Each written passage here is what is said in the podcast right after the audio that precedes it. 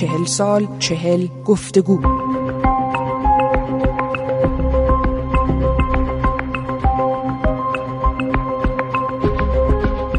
شیرین عبادی حقوقدان و نویسنده نخستین رئیس دادگاه زن در سال 1354 خورشیدی در ایران بود.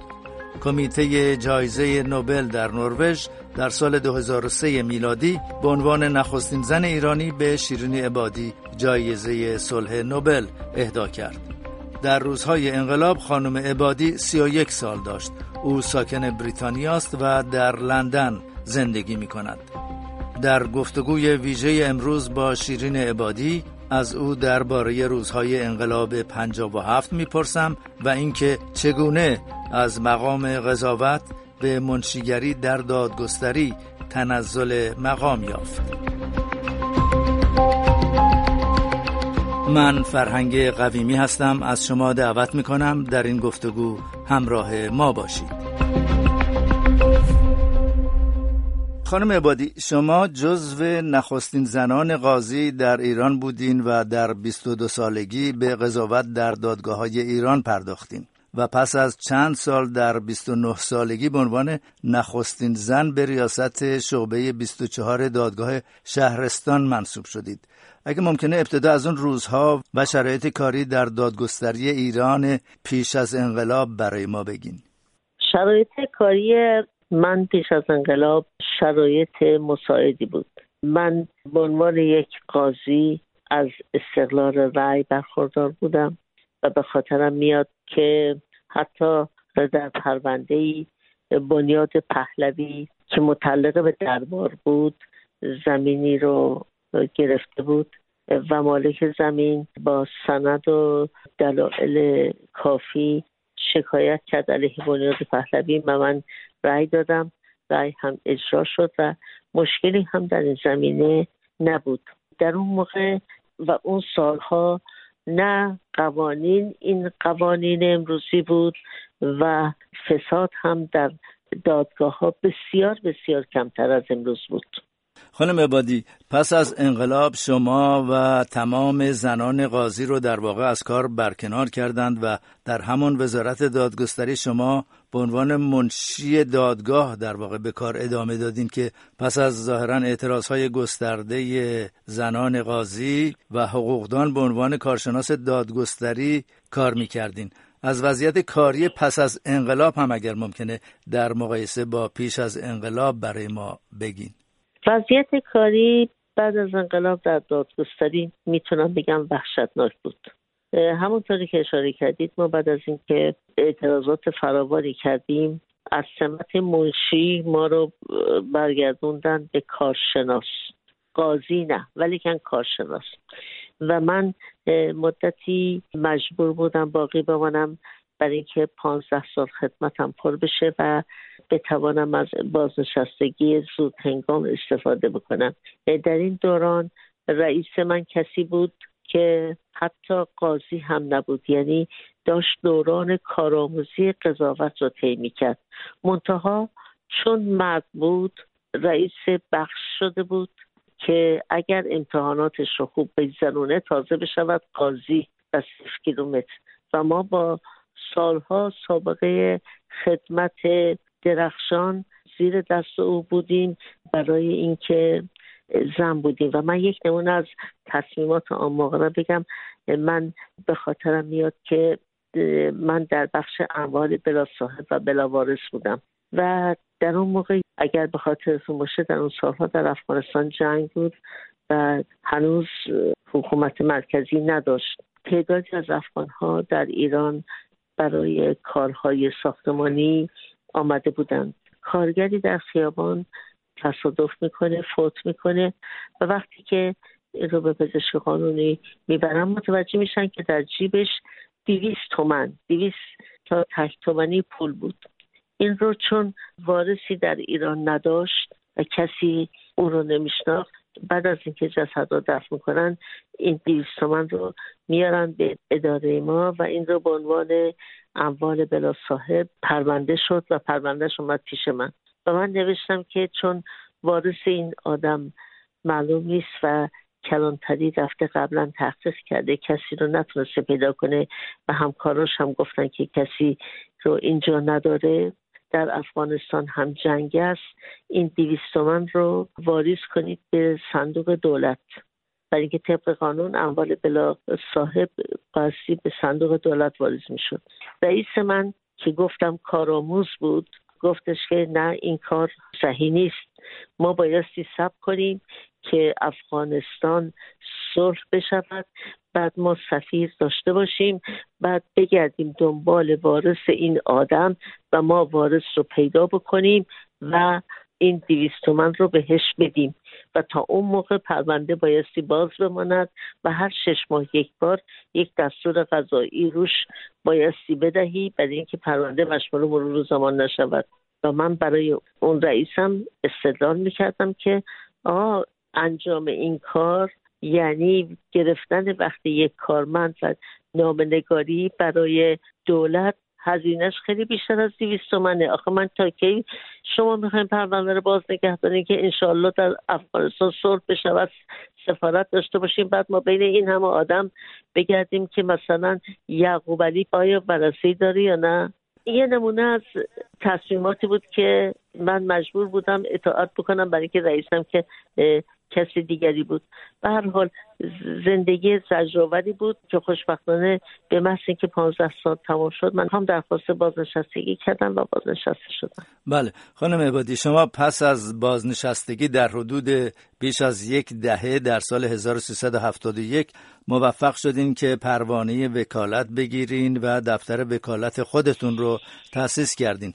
شما معمولا دفاع از پرونده های حقوق بشری رو میپذیرفتین. از جمله پرونده قتلهای موسوم به زنجیره داریوش و پروانه فروهر پرونده زهرا کازمی و برخی دیگر از فعالان مدنی از پرونده هایی که دفاع کردین اگه ممکنه نام ببرین و اصولا در دادگاه ها با چه مسائل و مشکلاتی برخورد می کردین؟ من بعد از اینکه بازنشسته شدم طبق قانون می توانستم فورا درخواست پروانه وکالت بکنم و من پروانه وکالت بدم. ولی کن با وجود درخواست مکرر من تا هفت سال پشت در کانون ماندم و به من پروانه وکالت نمی‌دادن. علتش هم مقالاتی بود که از من چاپ شده بود و اون موقع کانون وکلا به وسیله وکیلی که از طرف قوه قضایی تعیین شده بود اداره می‌شد و اختیار مطلق داشت و حاضر نشدن تا هفت سال من پروانه وکالت بدن. بعد از هفت سال که من پروانه وکالت گرفتم در اولین مراجعاتی که به دادگستری داشتم متوجه فساد گسترده شدم که وجود داشت. یعنی میبایستی با رشوه کار رو جلو میبردیم و من چون آدمی نبودم که رشوه بدم دیدم که از عهده این کار بر نمیام. بنابراین خواه و ناخواه رفتم به سمت پرونده هایی که لازم نبود بهش رشوه بدم و اون پرونده هایی بود که بعد دفاع می کردم از کسانی که حقوقشون از بین رفته شده از قربانیان. و در این ارتباط بسیاری از پرونده ها رو متقبل شدم. از جمله من وکیل داریوش و پروانه فروهر بودم. من وکیل زهرا بنی یعقوب بودم. دختر جوانی که رفت زندان و 48 ساعت بعد جسدش آمد بیرون. من وکیل آریان گلشنی بودم. دختر جوانی که به خاطر یک قانون نادرست در خانه پدر و بدور از مادر کشته شد. من وکیل لیلا بودم. دختر جوانی که مورد تجاوز قرار گرفت و کشته شد. و پرونده های بسیاری دیگر از جمله زهر کاظمی که الان بخوام نام ببرم دیگه خیلی زیاد میشه.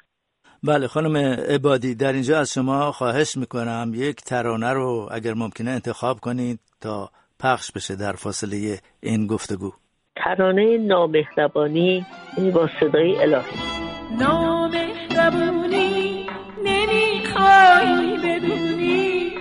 گذشته بر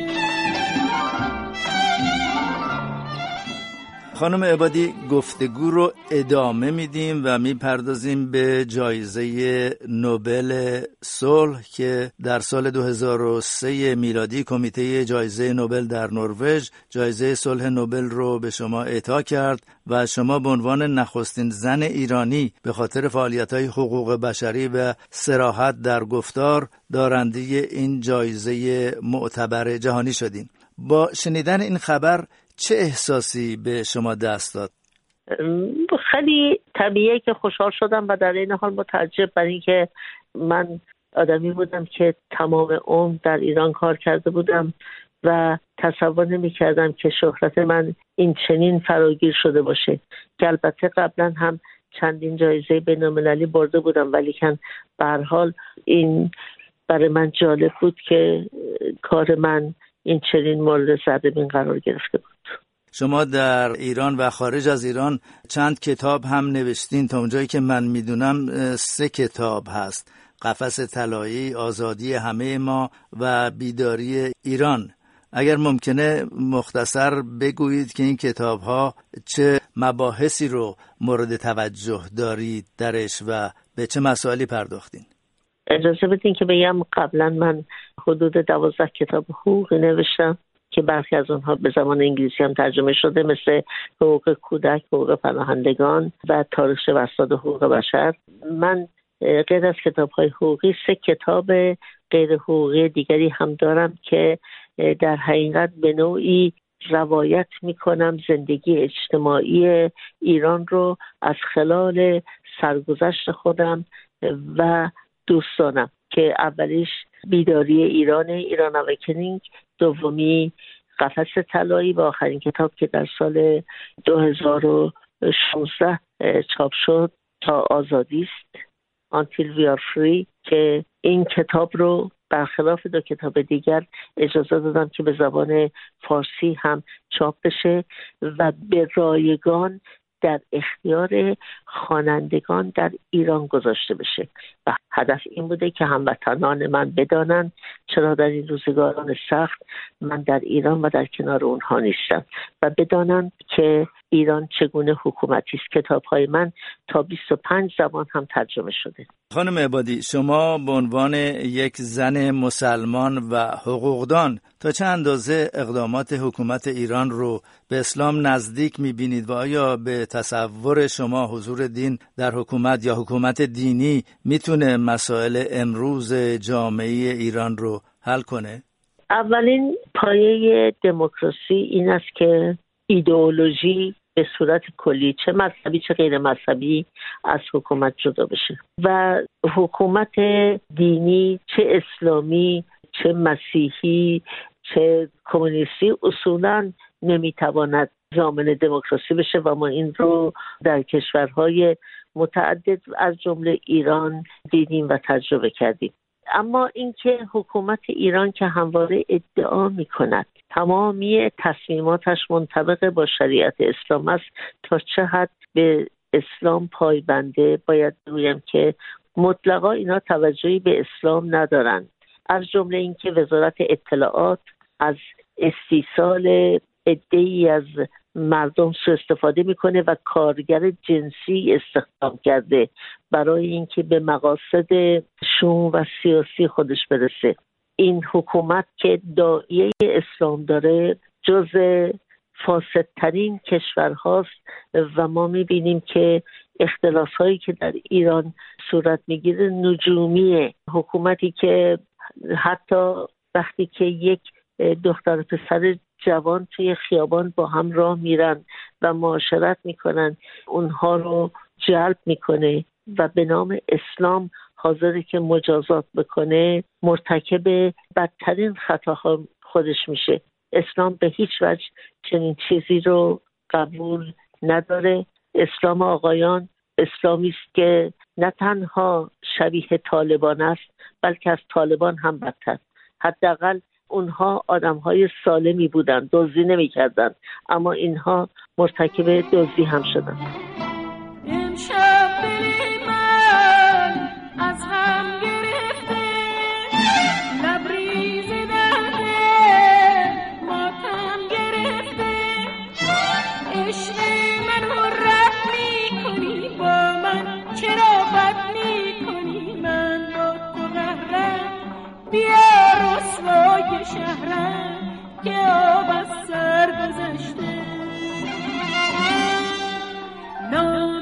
نامهربونی نمی‌خوای بدونی.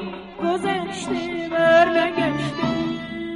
خانم عبادی شما از دانشگاه مریلند آمریکا دکترای افتخاری گرفتین و در سال 2011 میلادی هم یکی از خیابانهای شهر پواتیه در فرانسه به نام شما تغییر یافته و اکنون خیابانی در پواتیه هست با نام شیرین عبادی.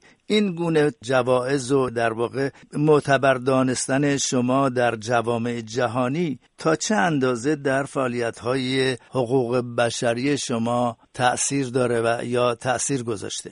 اجازه بدید که عنوان بکنم فقط دانشگاه مریلند نبود که من دکترای افتخاری داد. 26 دانشگاه دیگر هم به من دکترای افتخاری دادن.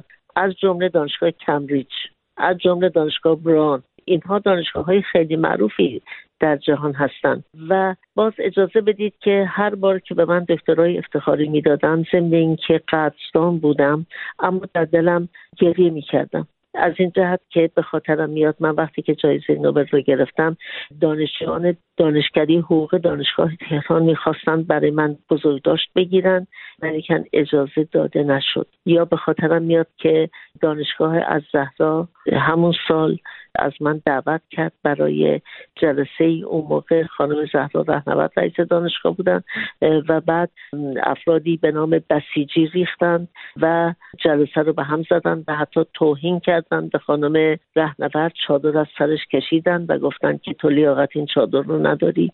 من هر بار ناراحت می‌شوم. وقتی که یاد خاطراتم از وطن میفتم و به یاد این جمله میفتم که یکی بر سر شاه بون می‌برید.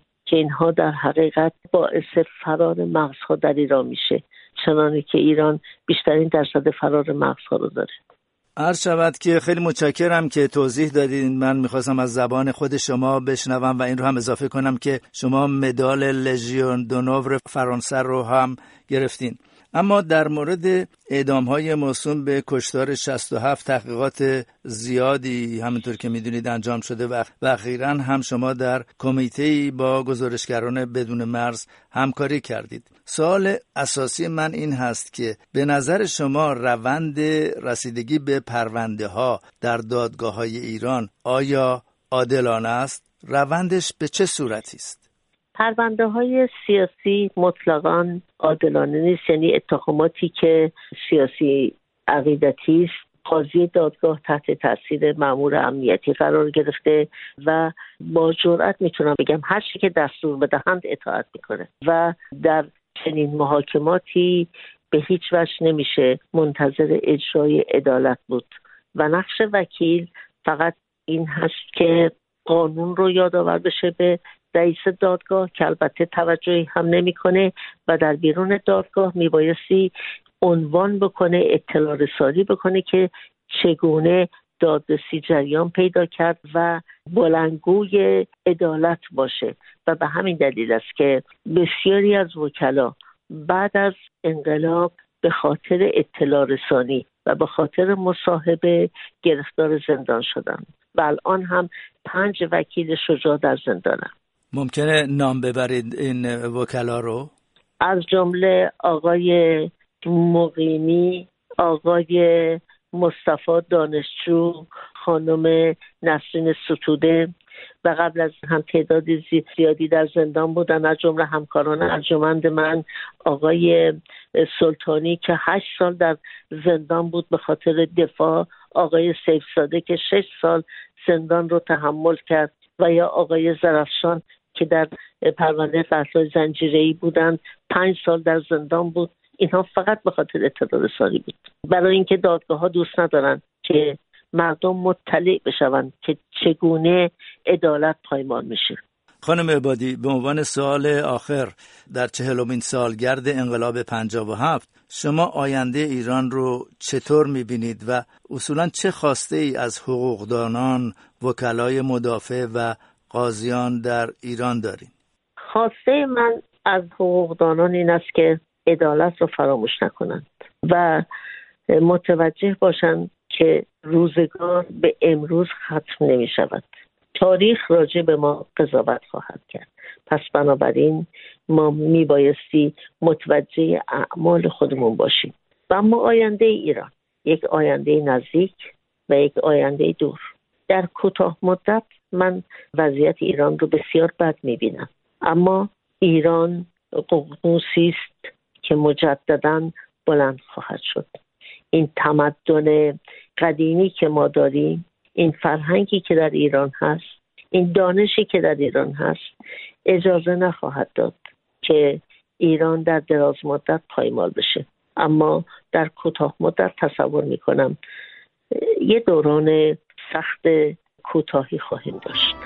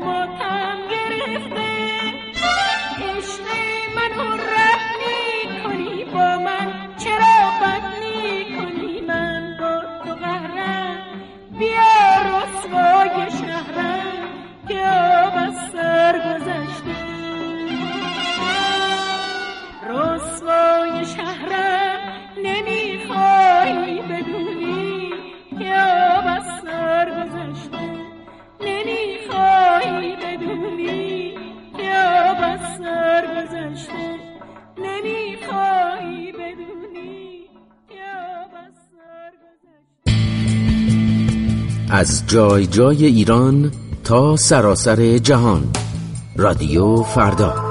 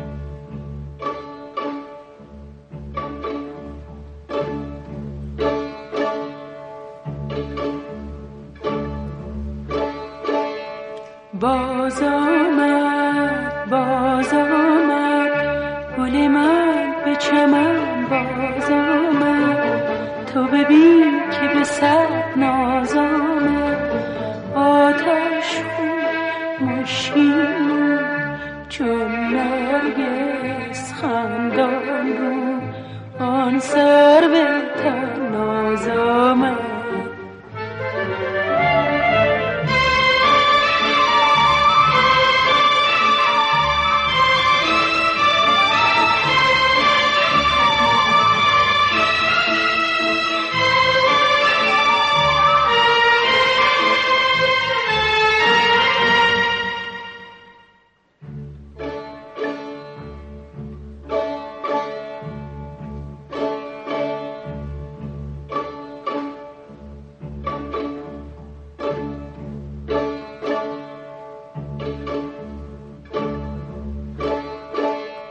نوشین لب سیمیدم نگهش به دلم شور افکن.